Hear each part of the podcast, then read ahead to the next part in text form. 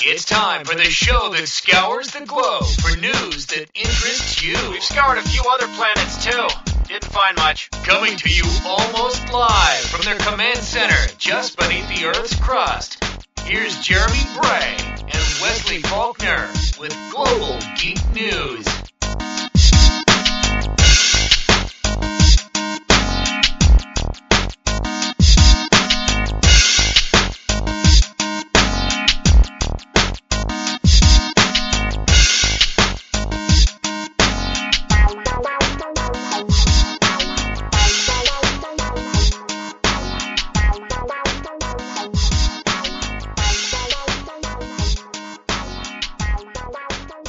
Welcome to the Global Geek News Podcast, the show that for the past four and a half years has tried to answer the question just what the heck is going on in the media, entertainment, and technology world.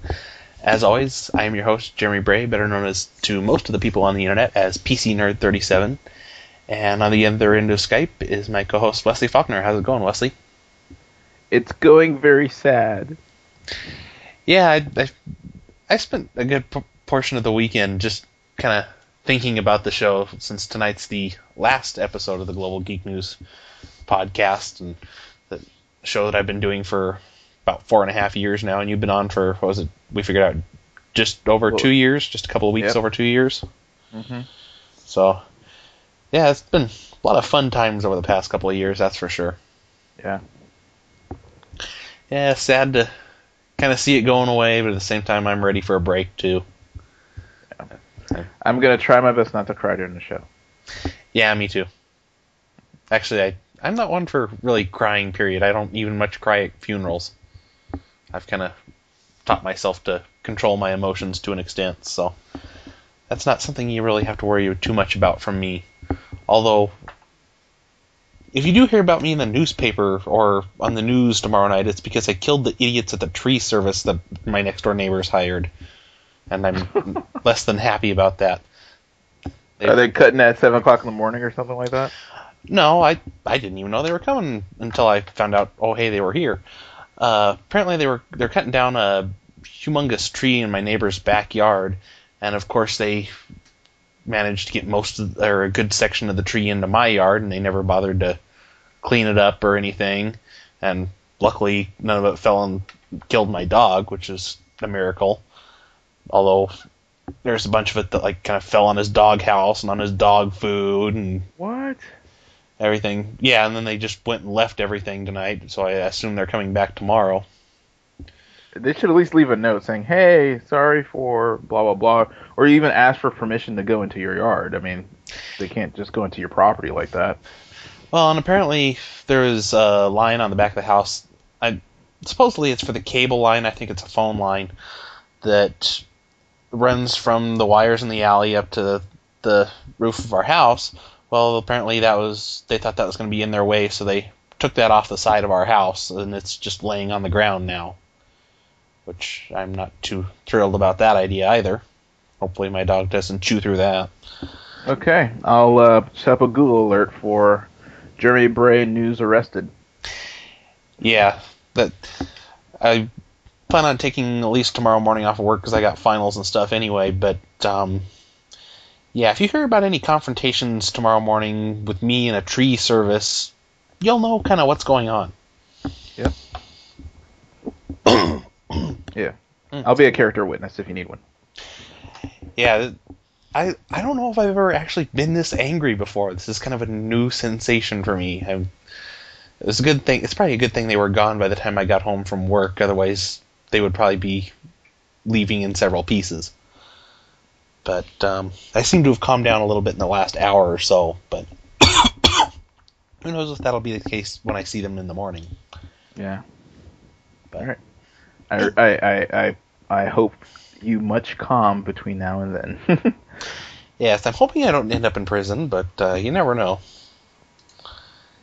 Anyway, like I mentioned, for those that haven't been keeping track, this is our final episode, episode number 94, for those that want to check everything out in the show notes and whatever.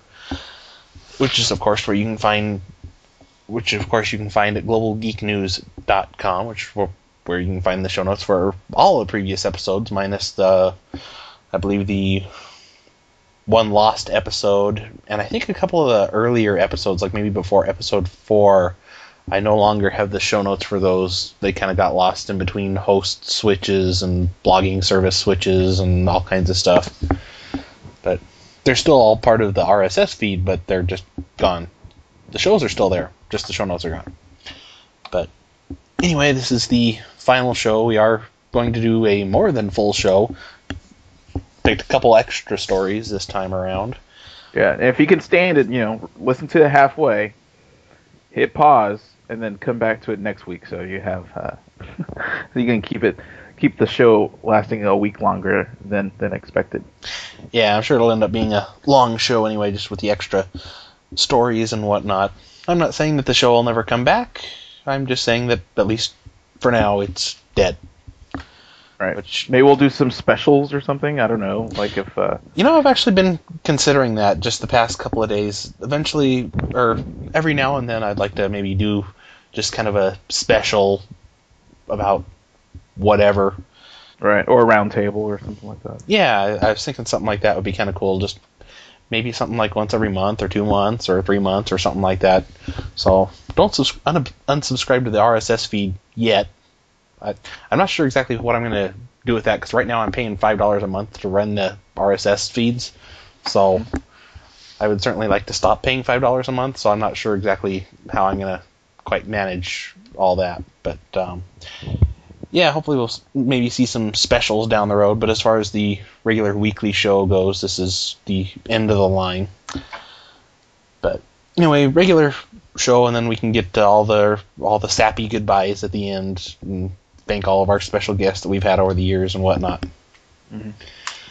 So we might as well go ahead and get jump right into the news, which of course you can find all of our links in, at globalgeeknews.com, plus all kinds of other stuff that I've been posting on there lately. Just for those that are curious to have an idea, today was the 27th birthday of the Macintosh. I posted a video of its of it of the official unveiling that Steve Jobs did 27 years ago today.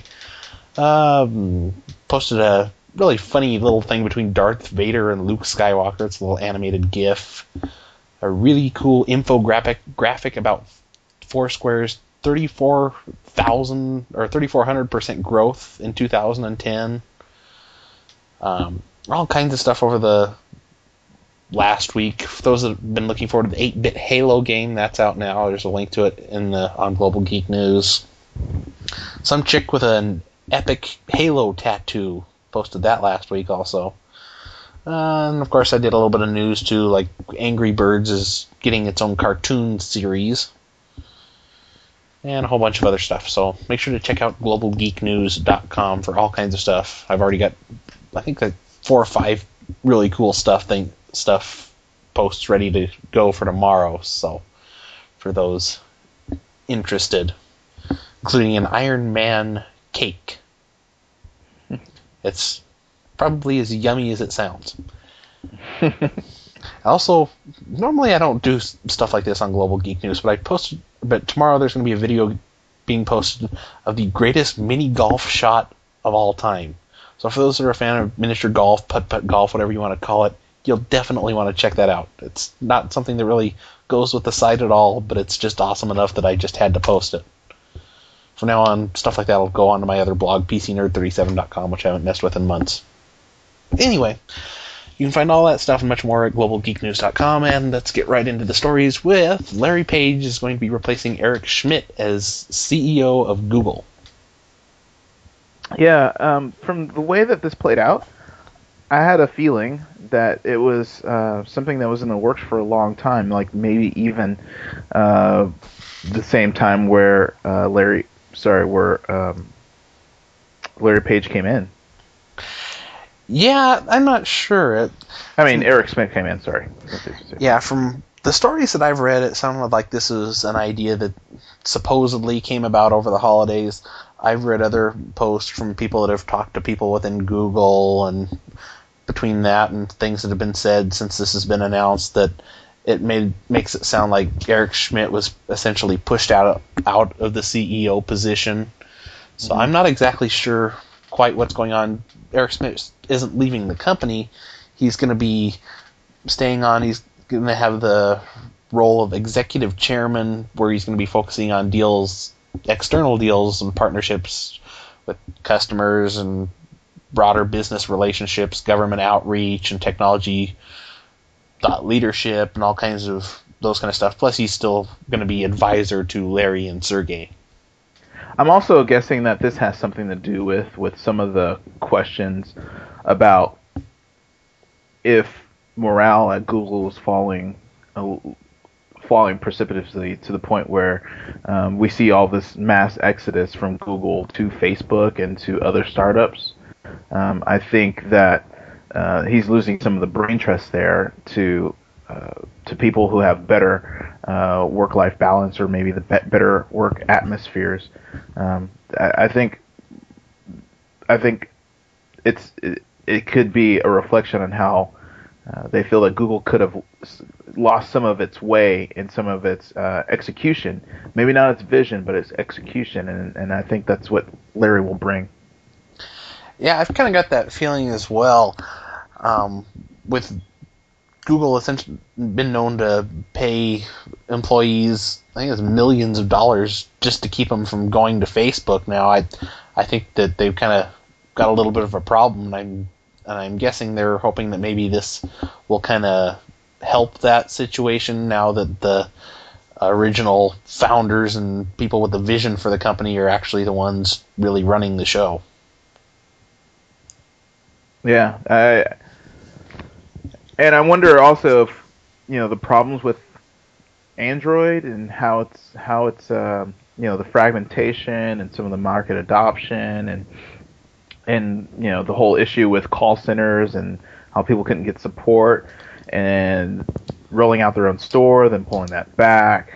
Uh, I'm not sure. It, as I said, its execution it just seems unpolished uh, which was fine for Google when everything was in beta, but I think people are reviewing them as a very grown-up company, and I think that uh, the execution needs to to be uh, more thought out. Yeah, hopefully this will be a good change for Google. I'm not sure how immediate the change will be. I, I think he's supposed to um, not really step down until April 4th, so we still have several months yet. But I've got this feeling that I think probably this whole idea kind of stems from the privacy issues that Google really faced last year. And, the buzz. Yeah, like when that um, viral video came out of Eric Schmidt as what was it, like an ice cream salesman or whatever. Yeah, he yeah. like this uh-huh. really evil ice cream salesman person. Mm-hmm. I, I think that that was probably damaging enough to his reputation and Google's reputation that I, I think that's probably kind of what got the wheels turning on this idea. Yeah, so I think this is turning a new page, um, haha page, and um, hopefully this will reinvigorate Google because I think that they have. I'm not saying they're on the downtrend, but um, I think they're leveling off a little bit. At least on, um, I haven't. I've over the past year and a half or so, you hear the "Don't be evil" motto be mocked by multiple people, um, and I think that's something that bothers the founder uh, and the founders of Google, and I think that's something that they're going to try to aim to change.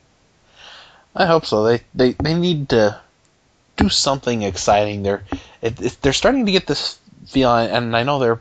I think that when their profits were announced last week, they're still growing and whatever, but it's starting to get this feel like they're kind of like this old internet giant. Mm-hmm. That they're not. They're kind of losing that hip edge to companies like Facebook. Yeah. So. Yeah, and you can also tell with the lackluster response that people have for the Chrome laptop, mm-hmm. um, like Chrome OS, that you know things aren't thought out the way they should, and and it seems as though that they're they're resting on their laurels, saying, you know, we'll just release it and people will love it because it's Google. I mean, you're not Apple, so uh, that's not going to work. Yeah, I, I remember when that was released, and I remember essentially hating the idea from and just trashing the idea from day one. So, yeah, I can see kind of why it's a failure because it's one of those things but just was never really thought through, kind of like Sony and the PSP Go, which I'm horrified that I think they're going to probably make the same mistake with the PSP 2 or whatever that's supposed to be announced this week, supposedly, or at least the PSP phone that is supposedly coming at World Mobile Congress. I've, I've got the, I've got this feeling that those are probably going to end up being a disaster as well. Right. But anyway, speaking of disasters and things that should die, apparently a new study has come out saying that there's that the death of the paper phone book is imminent. It's funny when I was reading this, which I kind of agree. They're saying that the with the advent of the internet, most people are using that instead of phone books to uh, get updated information and information on demand um, because it's a lot quicker to type in a couple of uh, keystrokes of what exactly you're looking for than ra- rather than searching page by page for finding the exact business you're looking for. Um, but the other day, I was in my friend's car. This was Friday. This is not the other day. This was just Friday. Uh, we were carpooling to go to a movie. I open his door, and there's all these phone books in the front seat. Uh, his local recycling place wouldn't take them, so he had to drop them off at another recycling facility. Um, and he said the problem just keeps getting worse and worse. And I agree. I I get phone books delivered to my place, and I don't even have a landline, and I never use it. Um, most people that I know don't use it, um, and the only way that it's still relevant, I guess, is for people who have landlines, don't have the internet, don't have a cell phone, and won't call directory assistance. I mean, we even for a time had Goog 411, and that that ended. Yeah, we still get uh, there's like two major phone books around here. Um, Dex from Qwest, and then there's uh, the Yellow Book or Ye- Yellow Book or Yellow Pages. One of the two, something like that. I, I can never remember which one's the actual one, which is some knockoff scam thing. That's anyway. Um, we get those are always delivered for free every year. Plus, there's a couple, several other small phone book companies who the size of their phone book is like maybe about the size of a small paperback book compared to our other bigger phone books. But there's fewer and fewer people that I'm seeing that actually use the phone book, or at least people like under the age of 50, let's say. People mm-hmm. people older than that still seem to use the phone book a lot. But whenever somebody asks me to, hey, here's a phone book, look up a number, I just grab my laptop or my phone or whatever, punch a couple keys into Google, let Google Instant pop up what I'm looking for, click hit OK, and then I have the phone number, the address, the ma- map of the place, and all kinds of other stuff, reviews Yeah. and whatever. Yeah. So I really don't know the last time I've used a phone book. It, it's been years, and apparently I- seventy other or seventy percent of, of U.S. adults agree with me on that idea. Yeah, the last time I used a phone book was probably for uh, propping something up or something like that. I don't think I actually used it for its intended purpose. And I agree. I mean, it's wasteful. That's a lot of paper. And when we think about a lot of businesses um, that are are in existence now than before, um, it's it's just going to get bigger and bigger and bigger, and its usefulness is just going to get smaller and smaller and smaller. Yeah, supposedly 165,000 tons of wasted phone books end up in landfills every year, which that's a lot of phone books. Yeah. So, yeah, it, it would certainly be nice if we didn't have to worry about all that if we just went digital for everything. And Mhm. I don't know, I think we'll start to see phone books really kind of start dying off here in the next five years or so. I, I know, at least for where I work, one of the big things is the phone book advertising. It's a real pain in the butt, but for some reason we still keep doing it just to so that at least our presence is there. Although we maybe get like only a handful of calls every year because of it. Yeah. Yeah, it's uh, a lot of the doing what you what you did last year over and over again that's causing this to happen. Yeah, I, I'm hopefully gonna maybe be able to talk the boss into stop doing that here in the next year or two or whatever. since that seems to be the less and less popular thing. It wasn't until this year that the phone company or the phone book companies like Qwest and stuff actually started trying to sell us on their online listings and their online ads and stuff like that. Com- was to where they were almost more pushing that more than the actual phone book itself. Yeah, it's probably cheaper for them um, to to have one sales force instead of two. Yeah. And also, um, I mean, if you're gonna go online, I would, I think, Facebook advertising will probably do better than, um, and than using like on on Yellow Pages, their their website. Yeah, I don't know. I haven't. I have never heard any real wonderful things about advertising on Facebook. But I know some. I've heard of some people that have done it, but I I've never heard of any major results coming from it. Hmm. True, but that's where most people are spending their time. Yeah, there needs to be some kind of better ad platform. I, I don't know what it is, but somebody needs to come up with something something better than AdWords. But speaking of Facebook, there's getting to be a little bit of a backlash saying that sites like Facebook and Twitter make us less human and isolate us from the real world. Yeah, they're stating that social, quote unquote, social sites aren't are doing the opposite. Is they're alienate us from each other instead of bringing us closer together. Now, haven't we seen? Haven't we talked about studies on the show in the past where that's kind of like the opposite case, where Yeah, social networking actually leads to more real world interaction. interaction? yeah. I think what this person um, who believes this, uh, Professor uh, Sherry Turkle, um, I think she's confusing people opting in to speak with their peers rather than the people that are right in front of them, including their friends and family. Um, uh, that is being antisocial. For instance, if you're sitting in a, at a table full of people and some of them are teenagers and they're texting back and forth, is because they rather communicate with the people they're tex- texting back and forth than the people that is in their immediate that are in their immediate facil- vicinity vicinity is because it's it's what they would rather do. So it's just that people are just choosing their own company rather than being forced to interact with the people that are around them. Yeah, that that's kind of one of the things I like is I I'm not the most social person in the world. I'm certainly a lot better than I used to be, but I there's a lot of times when I'd prefer to talk to just one person instead of a whole group of people. So if I can just sit there and text with them or tweet them or whatever, I just assume do that a lot of times.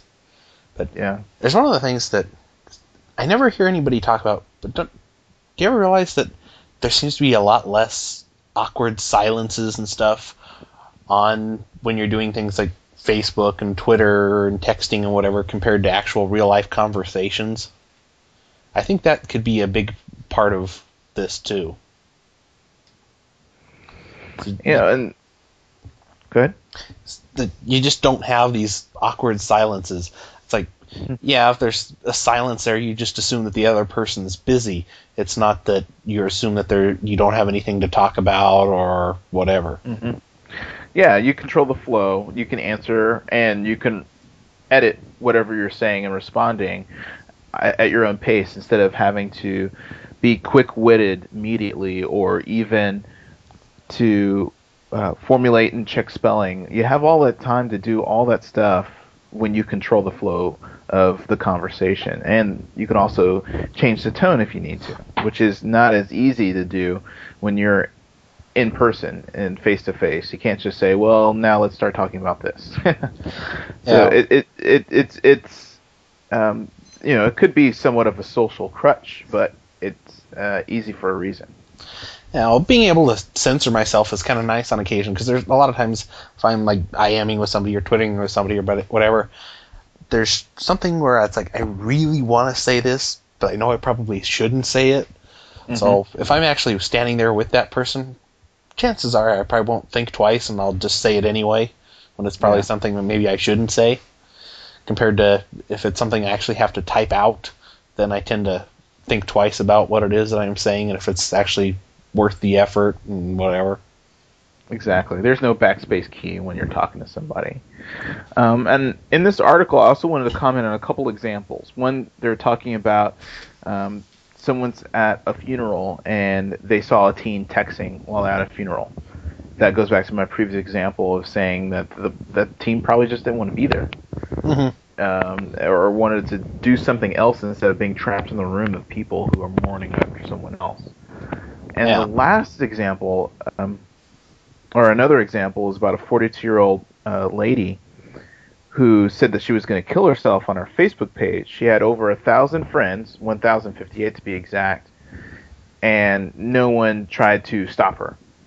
And is that saying that the social network or Facebook, there's a problem with it, or that her own judgment of electing these people as her friends? I, I think it speaks to that of her her level of screening to uh, linking with friends um, was was not significant enough for them to care about her well being. Yeah, I, I would say that's probably more of kind of her fault there. I I know if I was to say something like that on Twitter or Facebook or whatever, I I would get a rather large response if I did something like that. Yeah, So, yeah, I'm guessing that's probably her problem with how she interacted with her quote unquote friends over the years. right. But as far as I mean- the whole um, texting and stuff at a funeral thing, I've been known to use my BlackBerry at a funeral or whatever. Just, I don't know. I don't do it like during the actual funeral itself. Usually, it's during the whole cookies and chatting portion, like afterwards. Yeah. I mean, we all deal deal with things differently. Like, I mean, it could have been out of, you know, I don't want to live in the wallow and wallow in my sa- sadness. I would like a little distraction or something like that. I mean, people deal with everyday situations differently, and I think um, we should just be open to that and letting people grieve the way, way they want, interact the way they want, and s- self-select of the people that they choose to hang around with. Mm-hmm. Yeah, that, that's the way I am. You know, live and let live. Mhm. But speaking of which, apparently only about 25% of people enjoy sharing their TV habits with their friends.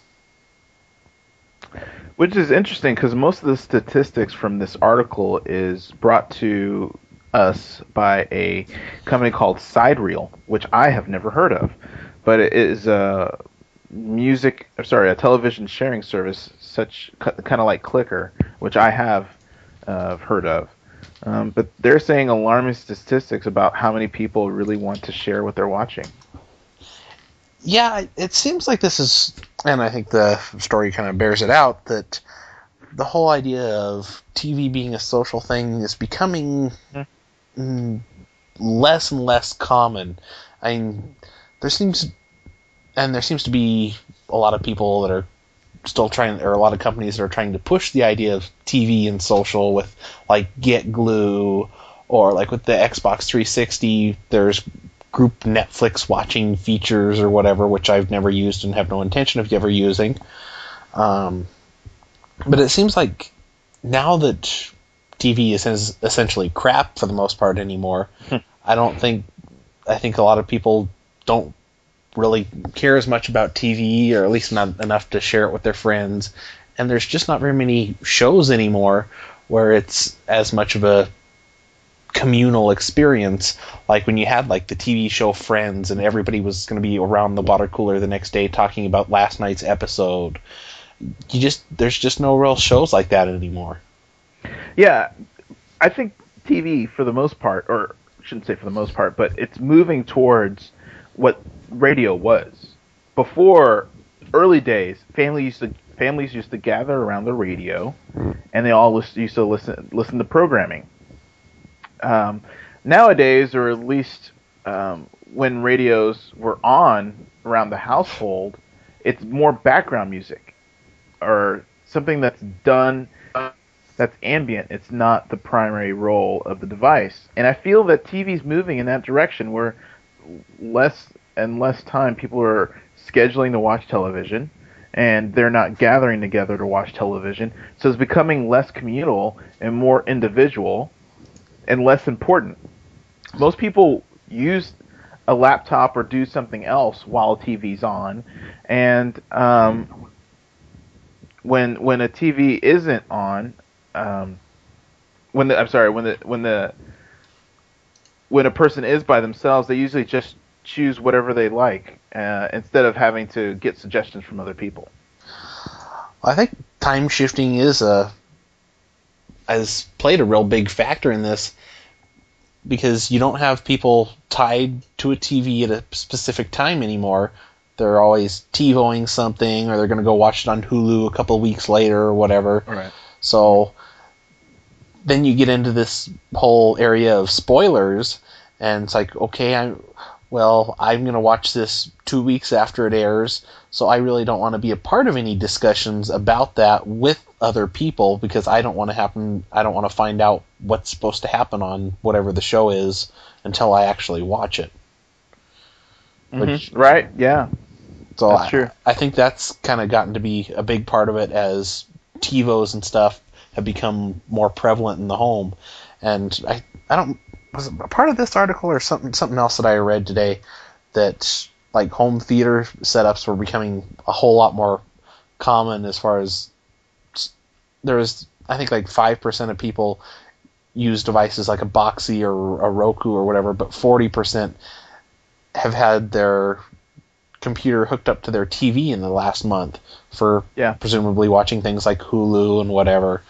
So yeah, I think that's probably played one of the, biggest, if not the biggest, role in this.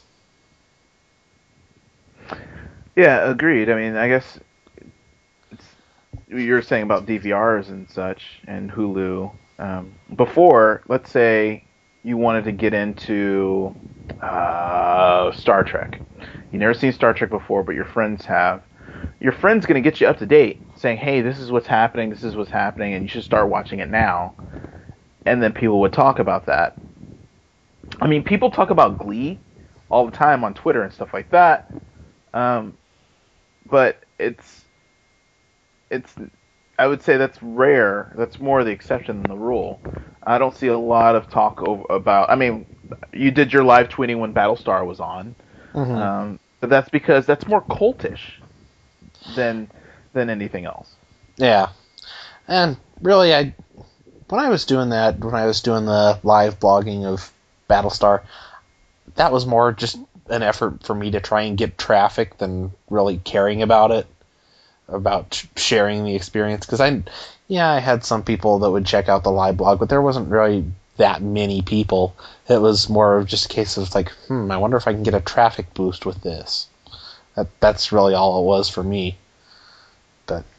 Yeah, it's certainly an interesting trend, that's for sure. I'm kind of, I I'm kind of curious to see just how much this changes over like the next year or two because apparently when they did this study what was it a year ago that was 50% of people wanted to share their tv habits with their friends and now it's half of that mm-hmm.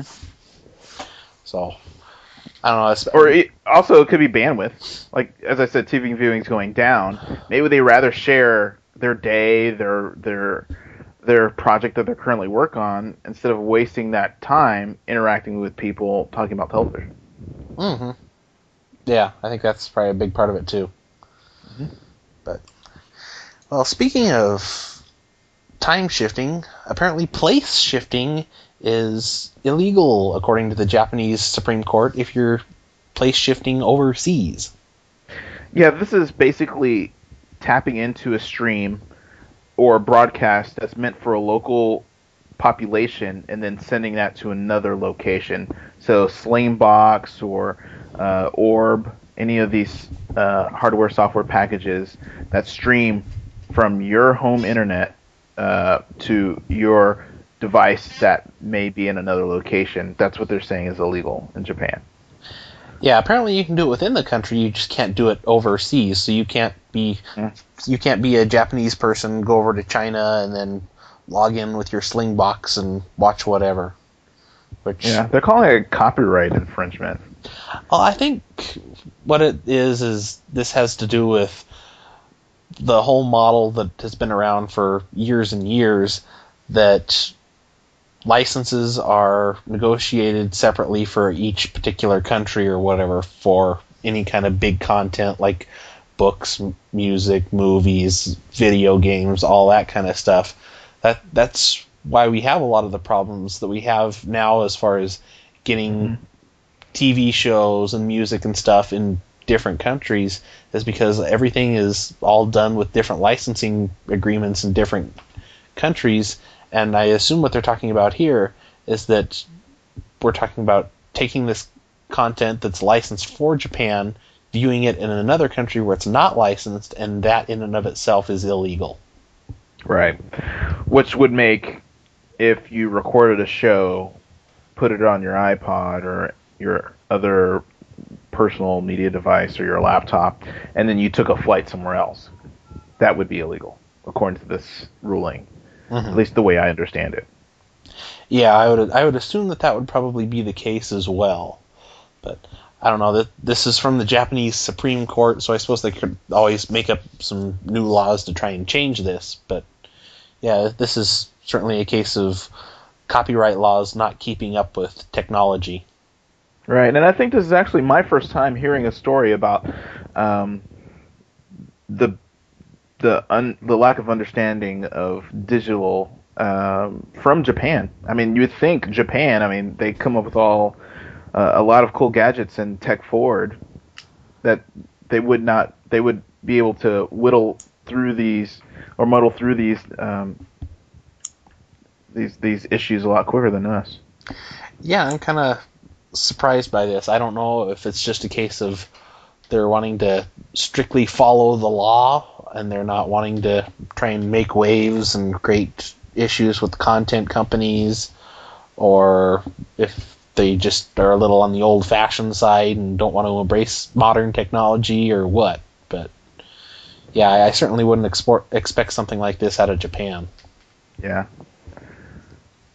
Yeah. Hopefully, this is getting a lot of attention there locally, and maybe that'll clear clear that up.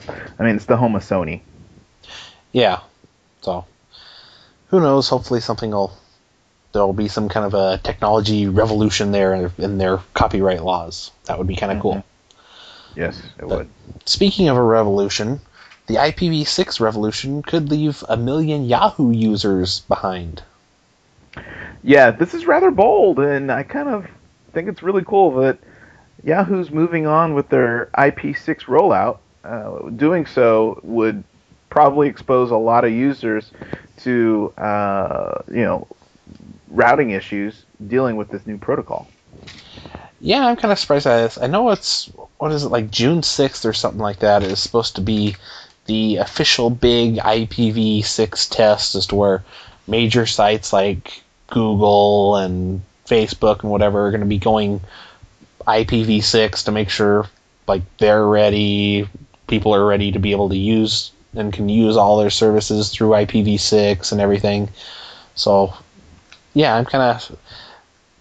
I'm actually kind of surprised that. Well, I'm still surprised that this hasn't happened sooner. But it, it's. I'm kind of. It seems like it's kind of strange that they're that Yahoo seems to be going all in this fast, and I'm actually kind of surprised that only one million users will be affected by this. Well, isn't that all their users? no, no, no. aren't they still like the number three website or something like that? Yeah, they get a lot of traffic. That was a joke, the bad joke. But um, yeah, I know. I'm sure they're still in the top five. Yeah, I'm, I'm guessing because of it's an estimate of hit and misses from other ISPs who have not uh, upgraded and and probably causing problems in the transport somewhere along the way. Um, maybe it's just intermittent problems. Who who knows? Uh, but I'm I'm surprised. Uh, are are they problem? Are they expecting to flip the switch whole wholesale to IPv6, or are they going to keep a mixture of IPv6 and IPv4?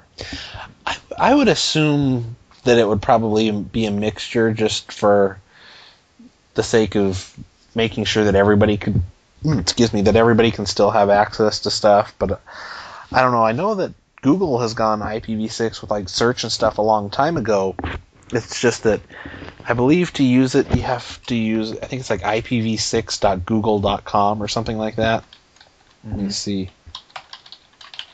And if you're IPv6 ready, then you can.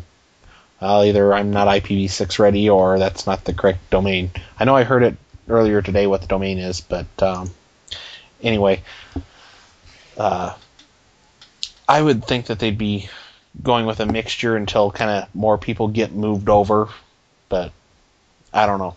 And I just went and looked on Alexa. They are the number four site still.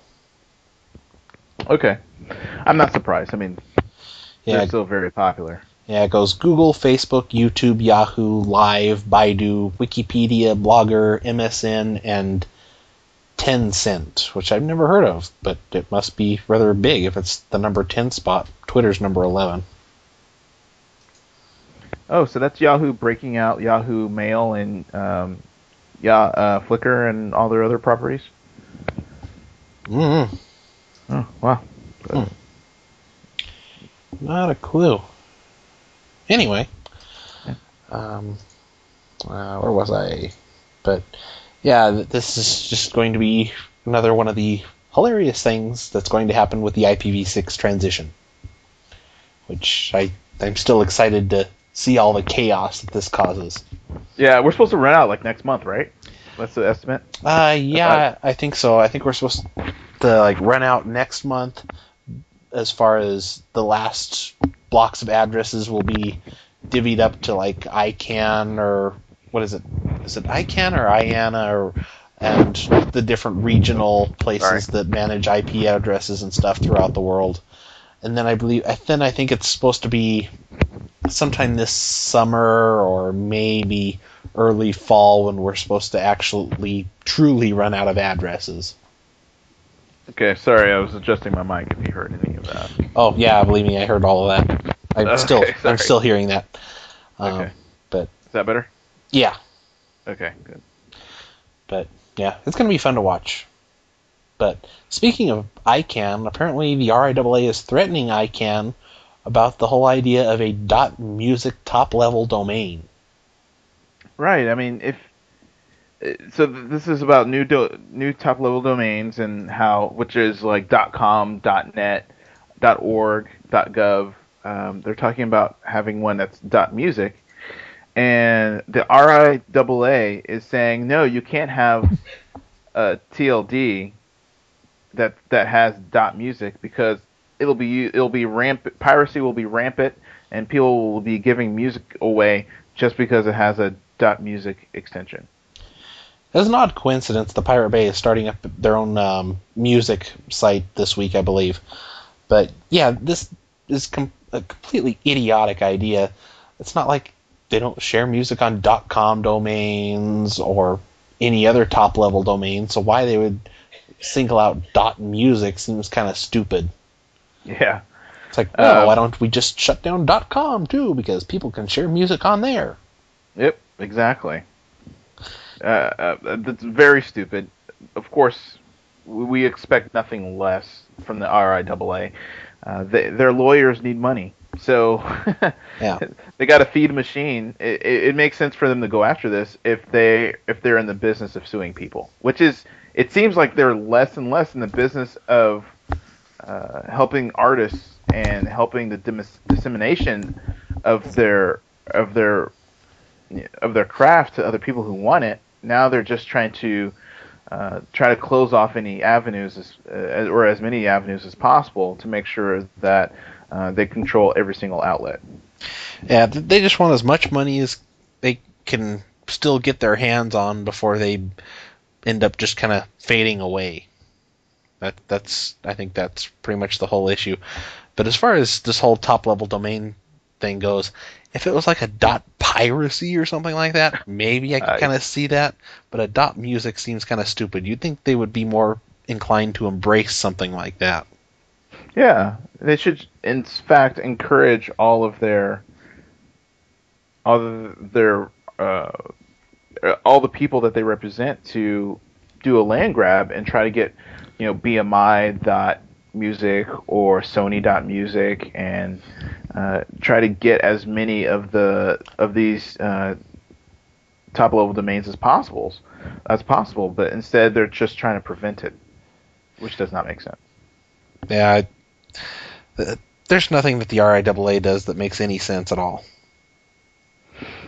Yeah. So they're basically use. They haven't formally, uh, I guess, put uh, tried to bring the ICANN to court, but they basically wrote a threatening letter saying, "Don't do this, or we will take you to court." And what exactly would the lawsuit be on that? Uh, I can't think of anything that would be that they could use in court to say, "Oh, hey, we don't want you to do this." Yeah. I, yeah, I can't think of anything either. I mean, they don't have a copyright on the word music. Yeah, I, I'm wondering where they get their lawyers at. If, if they just get them straight out of the circus, or are these all the like Harvard Law School rejects, or what? But um, at least they're they're not as bad as the um, people that enforce cop- music copyright violation um, laws in Russia. Where oh yeah, where apparently somebody is facing six years in prison because he uploaded 18 songs. Yeah, I, am guessing these lawyers are um, in Russia were actually good, or the laws are that flimsy. For uploading 18 songs, this guy gets six years in jail, which it sounds extremely harsh to me. Yeah, apparently he hasn't been convicted yet, but he's facing the six years in jail. But that that's still insane. I mean, we have our issues here as far as mm-hmm. people like a Jammie Thomas or whatever will upload two dozen songs or whatever and end up owing the music industry a million bucks or a couple million bucks or whatever that's crazy. But you don't get half dozen years in prison for it. Even the Pirate Bay guys only got convicted for a year in prison the first time around, and even less the second time. Right. So what is that equal to? Is that about four months per song? Uh, something like that. Yeah. I'm too lazy to do the math, but yeah. but that, that's a lot. I mean, when we're talking about time as money, that's a lot to to to. I mean, the world's going to be different by the time this guy gets out of prison. The world is going to be fundam- fundamentally different in, in in six years. I mean, we're talking about what 1917. God, I can't even think about it. Yeah, I mean, 18 songs, that's like one CD or a CD and a half. Mm-hmm. So, I mean, if I could maybe see it if this was like an album that hadn't been released yet, and this guy leaked it early. Because I know, like, when we have movies and stuff that are leaked here early, here, like a Star Wars movie or something like that, then the oh. FBI gets involved. They go and arrest the guy, throw him in prison, whatever, for how many ever years, plus whatever fines and what all. But for just somebody who uploads 18 random songs that have been out for who knows how long, that's kind of insane. Yeah, it does send a message, but this also sounds like a human rights violation. yeah, this, is, like the textbook definition of cruel and unusual punishment. Exactly. Um, which in Russia, if they just want to uh, they've they've been notorious for being a little loose and copyrighting and and pirating. Maybe they just want to use this one case and just keep pointing to this when people complain and just say, hey, well, we did this to this guy, and maybe they'll just maybe this is just an example that's supposed to last a long time for any criticisms that's supposed to uh, come down in the future. I have a strange feeling that this guy just happens to have pissed off the Russian mob for some reason, and this yeah. is just kind of the payback. Yeah, or maybe because of the where we're talking about the Microsoft licensing thing, where uh, they would arrest dissidents uh, and just say, "Hey, your Microsoft license up, so we're just using this to arrest you." Maybe this is that, and just uh, since that Microsoft loophole was was filled, maybe this is their way of getting back at their um, political dissidents. Yeah. Well, at least, well, hopefully, at least this guy's smart enough not to record the cops, so he doesn't get an extra 15 years of jail added onto his sentence. Oh yeah, and this was in Illinois. This is our next story. That um, person was caught recording a police officer, and uh, they were told it's illegal. Yeah, apparently there's Illinois and like maybe two or three other states or whatever that where apparently the their wiretapping laws or whatever are as such as to where you're not allowed to record people, especially cops, without having some sort of acknowledgement from the person that you're recording that you're recording them.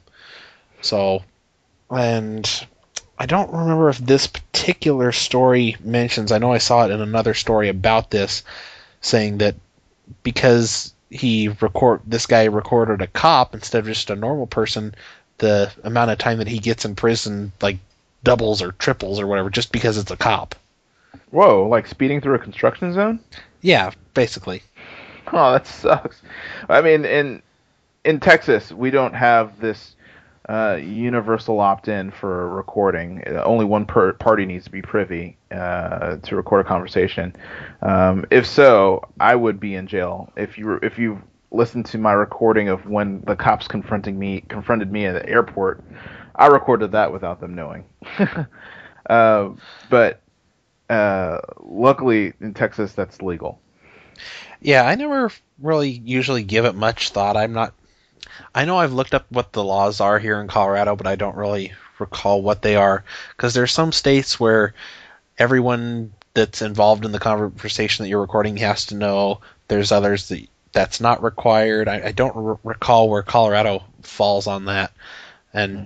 generally speaking, I don't record stuff. If I'm calling someone through Skype, it's safe to assume that I'm always recording it because I use CallGraph. It's it's exactly how we record this show. Is we record the show over Skype, and I just have CallGraph running in the background recording the the call. So if if ever I call anybody, any of the listeners or whatever on Skype, it's safe to assume that I'm recording the call for in case I ever need it. Usually, it's not so much something like I'm recording this call so I can come back to screw you eventually. I mean, if you screw me, then yeah, I've got that as ammunition.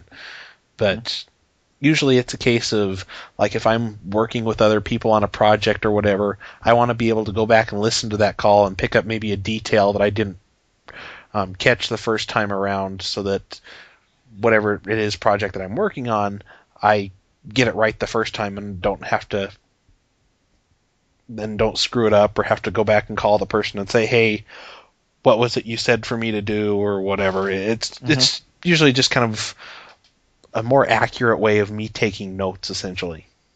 Agreed. It, this and uh, I just hope that this article about why, not being able to record police officers is something that'll cause a major uh, change uh, nationally about wiretapping or recording conversations, and it'll have. I hope it'll adopt something like we have here in Texas, where only one party needs to be privy that uh, a conversation is being recorded. Yeah, well, I can understand it with between maybe conversations between regular people, but when you're dealing with a public official, like a law enforcement officer, something like that needs to be allowed. Yeah, they're not they're held punished to a higher even standard. harder. Yeah, they're held to a higher standard, and if they can't carry themselves professionally at all times, regardless if there's if someone's recording it or not, um, then I mean that's something that they need to be aware of and something they should be scared of. hmm Yeah, I'm just now looking at the original, uh, apparently the New York Times article that this came from, and apparently audio recording a civilian in Illinois without consent is a class 4 felony, punishable by up to 3 years in prison for a first time offense. Second time offense is a class 3 felony with up to with a prison term of 5 years. But if you're doing it to apparently um, a law enforcement officer, state attorney, state attorney's assistant, attorney general, judges, yada yada yada, then it's a class one fel- felony punishable by up to 15 years in prison. Mm-hmm. So, yeah, that, that's a little crazy. Hope I'm hoping. I think the ACLU is supposed to be coming in on this case to hopefully help this guy because that's just stupid. Yeah, uh, especially if you're using it for your own personal protection. I mean, that's it's it's not like it's not blackmail. It's hey, I want to protect myself, and this is my means of doing so. Mm-hmm. Yeah, that, that you should be allowed to record conversations that you're in or whatever, especially when they're with a public official. Yeah. But- and it looks like uh, Apple's trying to protect themselves by not allowing people to mess with equipment that they sold you. Yeah, this whole story just kind of pissed me off when it came out. Was it Friday night or Thursday or whatever? Yeah, I guess it was Thursday. Where apparently Apple has decided to switch to these tamper-resistant screws. They're like these pentalobe screws that I guess you could say it kind of looks like a star with rounded edges, essentially. Right. Or flowery. Yeah, yeah. That either way, and apparently they're changing to these screws for their iPhones, MacBook Pros, MacBook Airs, whatever, so that the average person can't get in there and tamper with the hardware, which is kind of strange considering the fact that one of the upsides to things like MacBook Pros is that you can get in there and throw in a new hard drive or throw in RAM and whatever without having to haul it to the Apple store if you know what you're doing. So this this is kind of really annoying. You can get a hold of these screwdrivers, but they're rare. They're hard to find. They tend to be quite a bit more expensive than your regular screwdrivers. So this is definitely going to keep a lot of people out of the hardware that they've purchased. My thought on this is a little bit different than yours. Uh, for me, I felt that this was uh, par for the course. Apple has always wanted to control the experience, the user product, and that includes aftermarket additions. So, uh, for, for, if you wanted the, your memory upgraded, your hard drive replaced, they prefer you to go to them rather than you do it yourself. And I think this is one way of ensuring that. Uh, and when you look at the unibody construction and even uh, some of their other products, they try to get it nice and sleek, and they want to make sure that no one messes with anything. And they control the hardware, and I think they've been very clear, especially with jailbreaking and their stance on that, that they don't want people messing with their stuff. They want to control the experience for you, for third-party application uh, uh, providers, and even uh, third-party hardware providers. Uh, I think that's. I mean, I can understand. I can understand that, but as far as I'm concerned, if that's the route that they sh- want to take, that's fine. But just say, if you open it up, we've got we'll put these stickers everywhere, like a lot of hardware companies do, saying that if you open it up, you violate the warranty. And at that point, mm-hmm. if you screw something up, you're screwed. And that that's the way a lot of companies do it. Like Sony does that, I believe. Like Microsoft does that. So if you go to open up your Xbox 360, there'll be something there saying, "Hey, if you open this up, you violate the warranty. So do this at your own expense." And I think that's pretty much really as far as you need to go. You don't need to go to these great lengths of changing out. Mm, excuse me of changing out all the screws on all your hardware just to keep a couple of people from changing out some hardware. I mean, and we're not talking about the average Joe that's going to want to mm-hmm. that, that's ever going to want to open up their iPhone or their MacBook or whatever. The average person would be too scared to do something like that. We're just talking about some computer geeks and hardware enthusiasts for the most part.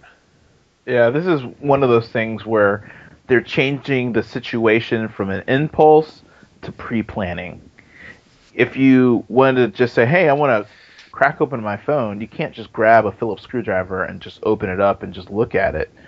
You have to go through some foresight of saying, "Okay, now I need to find a screwdriver that'll fit this," and then go through the problem, or have to ask someone how to get past these screws. I think they're just making, they're just raising the bar of difficulty um, that they know that it's going to uh, deter some people, and that's just what they want. They just want to lower that rate, inch by inch by inch. I think a lot of the times that can be accomplished just by the size of the screws. I mean, mm-hmm. I uh, I've been known to hack my PSP's hardware and whatnot, not to mention the software and firmware and whatnot over the years. But one of the things with me when I first wanted to start hacking my PSP was that I didn't have a set of s- screwdrivers that would fix it because you that I could use to open it because you have to have those little tiny um, like jeweler's screwdrivers and stuff to get in there, which most people aren't going to have unless they happen to have glasses or something like that as to where they kind of need to have something like that around. So I, I think just doing something like that would be enough in a lot of cases. But if you if you're dealing with these people that really want to get in there, it doesn't matter what kind of screw you use; they're still going to get in there. True, but it's limiting it this to people who really want to get in there Yeah. instead of the people who are just curious. Yeah, well, when you take somebody like me with my PSP, I didn't care what Sony thought. I was going to get in there. I wanted to change the face plate, which I've changed the face plate a number of times, and those are seem to be harder to get anymore, and they aren't as cheap as they used to be for whatever goofy reason. But yeah, I, I was always opening mine up, changing the face plate, and and yeah, I would void the warranty or whatever. But I had two PSPs. I didn't care. And mm-hmm. one of the nice things about it was that I could fix my own PSP. At one point, the joystick on my PSP went bad because I was an idiot and used one of those little um, joystick extender things that you can buy at like GameStop or whatever that make the joystick come out of the unit a little bit a little bit more. It's a lot more comfortable and it's nice to use, but it will break the joystick mechanism inside after a bit of use. And I was able to. I don't remember where I got the um, repair joystick unit from. If it was on eBay or if I got it, I think it was on eBay. Maybe it was just some random parts site. But I was able to get it and fix it myself. Biggest pain in the butt that I've ever had to deal with, but I was able to do it myself instead of sending it in to Sony or whatever and saying, "Hey, could you please fix this?" and and I think that was really when I started doing uh, the face plates and case mods and stuff. Anyway, but I didn't want to have to send in my precious PSP for a month or whatever just so that they could fix their joystick problems. I I prefer doing my own fixes whenever I can. Yeah, well, once again, if- if you're really determined, this is not going to stop you. Um, this is for the people who are just passively thinking about it, and people who really want to get in their system will get into their system. Yeah. Well, speaking of Apple products, apparently the iPad took 87.4% of tablets of the tablet market share last summer, which is a rather impressive number, although not so much considering there weren't very many other tablets last summer either. Seven point four percent, um, but not total market share. Um, the reason why I say that is because I know of a lot of companies that buy tablets and um, they're not an iPad. For instance, uh, say vertical markets like medical, where doctors carry the pads, and then uh, like UPS and FedEx when they have those uh, those digital boards that people sign and stuff like that. Um, those aren't iPads, uh, but um, very interesting numbers here. I think the problem is the definition of tablet and how it's evolved. I mean, Yeah. ever since the iPad came out, when you think tablet, you think something like the iPad, or maybe like a like some of the ones that aren't out on the market yet, like the Motorola Xoom or the BlackBerry Playbook or whatever. Basically, these slate type devices. It used to be the term tablet meant essentially a laptop, except for the fact that you could kind of close up the keyboard and everything, hide mm-hmm. everything underneath, and you just would have this surface to write on. You could write on the screen. So I I think there's oh, still some confusion as far as the definition of that goes. And of course, those are the kinds that are generally used in like medical offices and stuff like that. And and those never really caught on much, largely because they were quite a bit more expensive. And the mm-hmm. hardware on those things really sucked for the most part. Which is why I never got one. Yeah, the battery life wasn't so good, and the power, um, Well, the uh, problem the was power that was so good. Well, the hardware always just seemed to be really underpowered. It's like I can get a laptop with this configuration for a thousand bucks. I could spend fifteen hundred bucks and get or two thousand dollars and get this tablet that has hardware that are half the specs of this laptop, and it's like, why would I spend double the price to get half as much? Just Right. so I And they all have a touch with- screen. And they all came with the a stylus or something like that too that he had to use to use their ink or whatever. Um, so yeah, um, which is that. That's kind of really what I would prefer. I, I would prefer a stylus over touch any day. yeah, until you lose it. Yeah, So these percentages aren't surprising. Um, also, they're not complete uh, for the all of the year of 24 2010. Um, what I did find uh, surprising is in the e-reader market, uh, Amazon was number one, but number two was Pandigital, which I've never heard of. yeah. I I I think the e-reader numbers on this are really off because they're saying in the what was it during the summer or whatever for Amazon they only sold they only sold 1.14 million Kindles, which of course we've never heard any official numbers ever from Amazon. We've over the, the things that they've said over the years. I've been able to kind of do some rough calculations on numbers, at least last year's numbers. Although I don't remember what I did with those numbers that I had scribbled down, but the numbers that I came up with were would were significantly higher than 1.14 million. That's for sure. So to say that they only have 41.5% of the e-reader market doesn't make a whole lot of sense, especially when the number two is somebody that I've never even heard of compared to, and supposedly they have just a slightly bigger market share or shipped slightly more than a Barnes and Noble Nook or a Sony e-reader or whatever. Yeah. So these are questionable ones because they have they're using unverified numbers, of course, because Amazon never publishes how much they sold, and two is because their mix doesn't really make sense. And I would say that uh, you know Sony Sony doesn't have a store. I don't think they don't have like an ebook store. Um, but yeah, I would think Barnes and Noble and the Nook would be um, a little, quite higher than what I have what they have right now. Yeah, I don't. It seems like, as memory serves, in the first I don't know couple of weeks that the Nook Color came out, I believe the numbers was that they were shipping every day or that they were selling every day was about seventeen thousand. Mm-hmm. So, I would think seventeen thousand a day would be more than enough to wipe this Pandigital right off the map. Yeah, Not, I would not to mention how many ever tens or hundreds of thousands or whatever that Amazon is selling. Yeah, yeah. And then these are worldwide shipments, um, but still, I mean, you would think Pandigital would be at CES, they would be at all these shows, and we would hear about them. But no, we haven't. Yeah, I don't know. I'm, that's that makes me kind of wonder if that's like an e-reader for that they use maybe over in Europe or something or what because I don't I don't know how much how big what the market share is for like Amazon or Barnes and Noble and in Europe or over in Asia or whatever that now I'm kind of curious about that.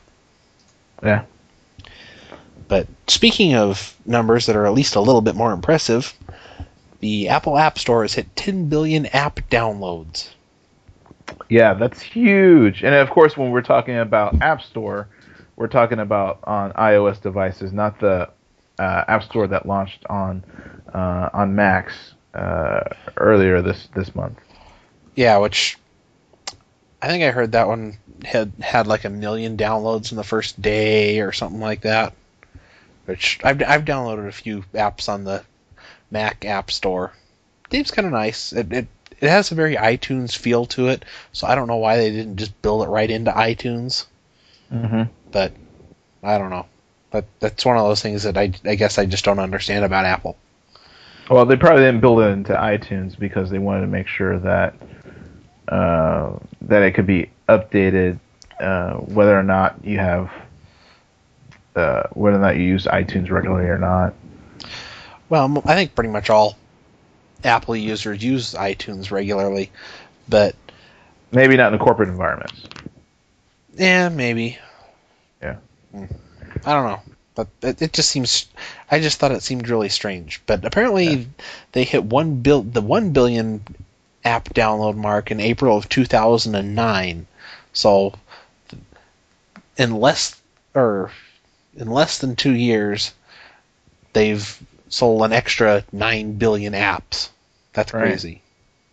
And the luck, the lucky uh, winner is uh, Gail Davies, uh, a British woman who apparently her child was the one who downloaded the 10 billionth app, and they get ten thousand dollars in iTunes uh, credit. Yeah, it's kind of funny that the kid actually bought the 10 billion or the yeah or downloaded the 10 billionth app, and apparently when Apple called this lady to say, "Hey, you'd won," this lady thought it was actually a prank phone call and hung up on him. Yep, which is a smart lady, if you ask me.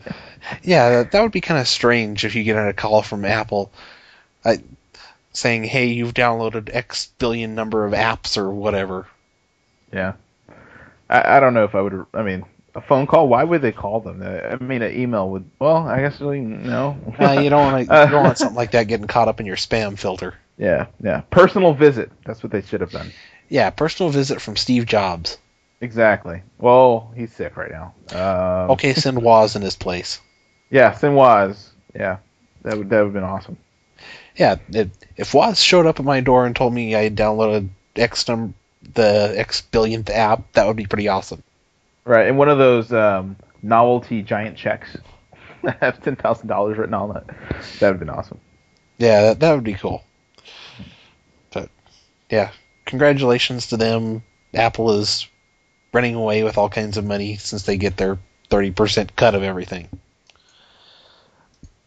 Um, which it seems like I had heard not too long ago that they were make like they that they're making like a billion dollars from the App Store or whatever because of their thirty percent cut. I wouldn't be surprised. I mean, thirty percent is a big chunk for just just you know facilitating data transfers, basically. Yeah, because really, I, I, I don't see that as costing them much. I mean, if it's going over the cell network, maybe there might be some kind of a money changing hands there with AT and T or whatever. But if you're just doing it over Wi-Fi, that bandwidth can't cost all that much. Well, even over the cell network, I don't think that the carrier can determine um, the nature of that data transfer. So I guess you could see it's between you and Apple, but still, I mean, how do they know it's an app, and how is uh, it could be so many other things. Uh, with as tight a relationship as Apple and AT and T have had, I would think they'd be able to figure that out. But anyway, speaking of apps and stuff, the Nintendo 3DS was announced for the US last week with a launch date of March 27th at a $250 price point, and apparently it's going to have its own apps and stuff, like a browser. Yeah, and yeah, and Wi-Fi um, sharing and to network and games and its own downloads and an enhanced web browser and all this stuff.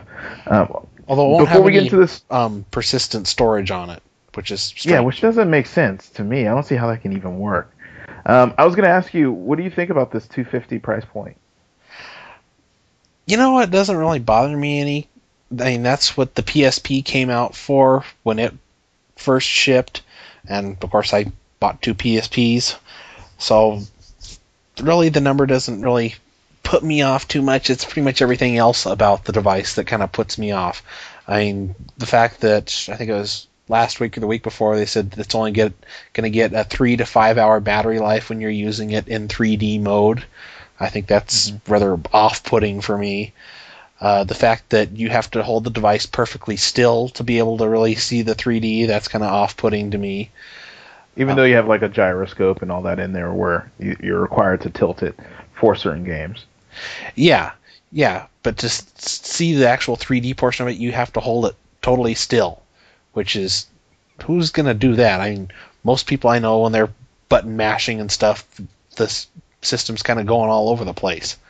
Hmm, so, I mean, I'm generally not one of those people, but still, that's rather annoying. The fact that apparently due to the 3D effect, your eyes tire of it twice as fast as they do on a normal system. That's really off-putting to me. Well, that's uh, why you have a short battery life. Yeah, well, uh, that that too. That, that the, the battery life thing is what really is strange. And one of the other things they had in this article that really kind of surprised me and scared me is the fact that they said that apparently it'll be able to do updates over Wi-Fi and like get free downloadable content and stuff like that while the device is in sleep mode. Yeah. I don't want to set the a 3DS on my desk overnight, not thinking to, about plugging it in, wake up the next morning and finding the battery dead just because it sucked down updates over the Wi-Fi. Right, and I wonder how this will influence or like affect travel, like being on a plane and not being able to turn off or or, or not knowing um, that your unit's not off, even though you think you've turned it off. Yeah, I, I would presume it would have some sort of an airplane mode like most other things do these days for like the Wi-Fi and stuff. But yeah, that's that's that that seems to be like a bad idea to me. I I can see it saying, "Hey, you're going to launch this app. You mind if we check for updates?" Sure, go ahead, whatever. But to do it when it's in sleep mode, that just doesn't seem like a very good idea. If it's plugged in at the time, then that's probably mm-hmm. okay as far as like battery Right. usage and whatnot. But if it's mm-hmm. just sitting there, it doesn't need to be running the Wi-Fi or anything like that. I agree. And I also It's- still it's- hate the whole concept what- of friend codes. Yeah, I think the the Wii console uh, does the same thing. Like you think it's off, but it's still downloading updates in the background. But once again, that's plugged in all the time, so why not? Mhm. Um, no persistent storage. I, I don't know how this works on the 3DS. Um, I, I'm really really curious about that. I'm, I'm I would like to see you at 250 dollars with the you know the iFixit or um, I think it's iFixit that they do the teardowns Mhm. to to figure out how much this thing is actually going to cost to make.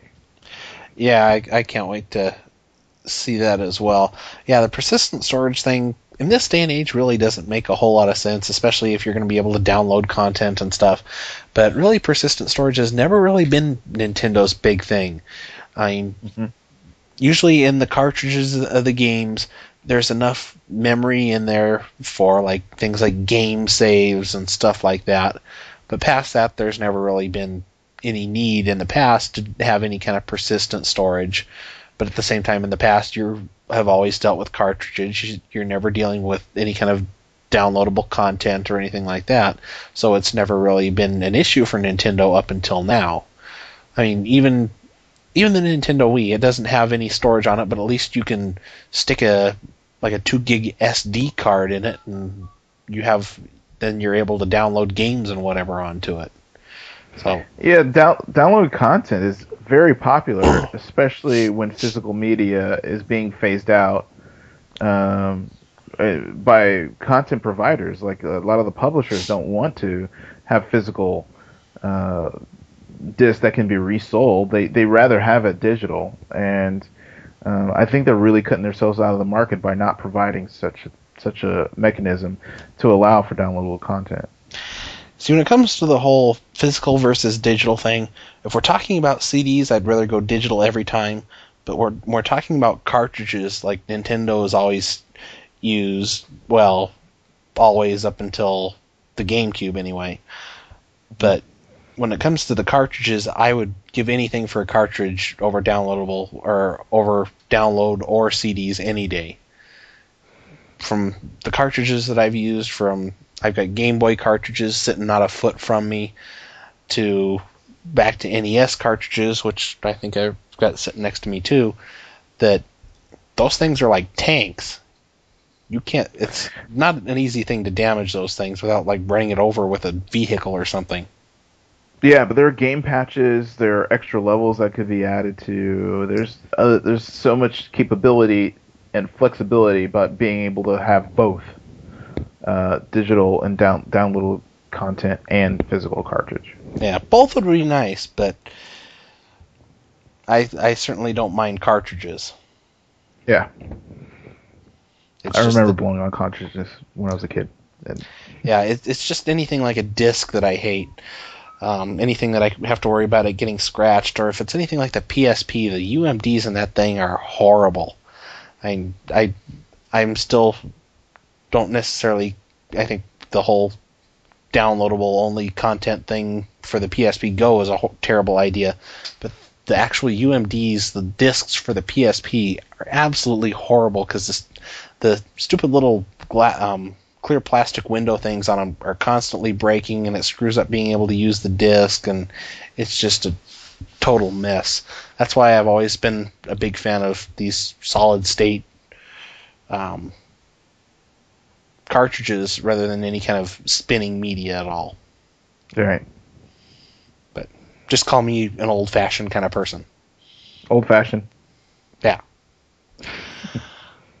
well, on that note, I guess that's the show. Yep, that's the end of the show. That's the end of the the era. Yep. After, uh, I, I was thinking I was going to go back and look and see when the very first episode was. I, I'd have to go back on the RSS feed and look. But anyway, um, actually, I could probably open up iTunes and figure it out, since the, the RSS should show up in there. Uh, yeah, we the first episode was on August 30th, 2006. So yeah, we've been doing it for, or I've been doing it for four and a half years. So this is probably, I don't know if I've ever done much of anything for four and a half years. Granted, the first two years there wasn't a tremendous amount of shows. I think there was like three, five shows, something like that. But um, yeah, it's been four and a half years for me, two two years for you. Mhm. It's the end of an era, that's for sure. Yeah. I'm I'm definitely sad to see it go. I I'm I'm sad and happy at the same time. The i- the whole idea of freeing up five hours of my Monday is just makes me want to do cartwheels. But yeah, this this has always been fun, especially when we have guests on. That that's those are the times I really enjoy when we have guests on. Yeah, I agree. Yeah, those are those are hella fun shows. Uh, especially with uh, Randall Bennett, I thought he was hilarious. I, I love working with him.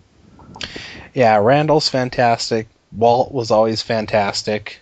Yeah. Um, trying to think of all the other people that we've had on the show. Let's see, there was Ashley Myers. Uh, oh, now I'm totally blanking out on Tom's last name. Uh, Tom Ziegman. There we go. Uh, let's see. We've had Alana Taylor on the show. Justine Ezarik on the show. Well, of course, these are. I don't think you were on when I had Alana on. Yeah, those are PWs. Yeah, Pre, Wesley. Yeah, that's what I was thinking. Uh, of course, my our first two co-hosts, Larry Miller and Lindsay. I can't think of her last name, and I know I'd probably butcher it anyway, so I'm just going to leave it at that. Um, but yeah, I've had lots of people on over the years. Uh, Don Reisinger's been on once. Uh, Steve Gillmor's been on once. Hmm. Adam Curry. Yes, Adam Curry. That that was I I can't believe I almost forgot about that episode. That was episode number 75. That was our most downloaded episode of all of our episodes, I think. With Yeah. with the possible exception of the Justine Ezarik episode back early couple of years ago. That was that was popular there for quite a while. But um, yeah, that, definitely a big thanks to him for that one. Um, Maya Grinberg. Um, huge thank to to Chris Cashman for doing the intro to the show. For Yeah. Um, I don't know how many episodes we've been using the intro now. It's I think we've been using it f- for close to a year. I think it's been about 10, 9, 10 months that we've been using that for our intro, and that that's something I've been I'm extremely grateful for. Right, and he was a good guest too because he's been on the show. Yes, yes, he, he's he's a ton of fun to talk to. He's a great guy.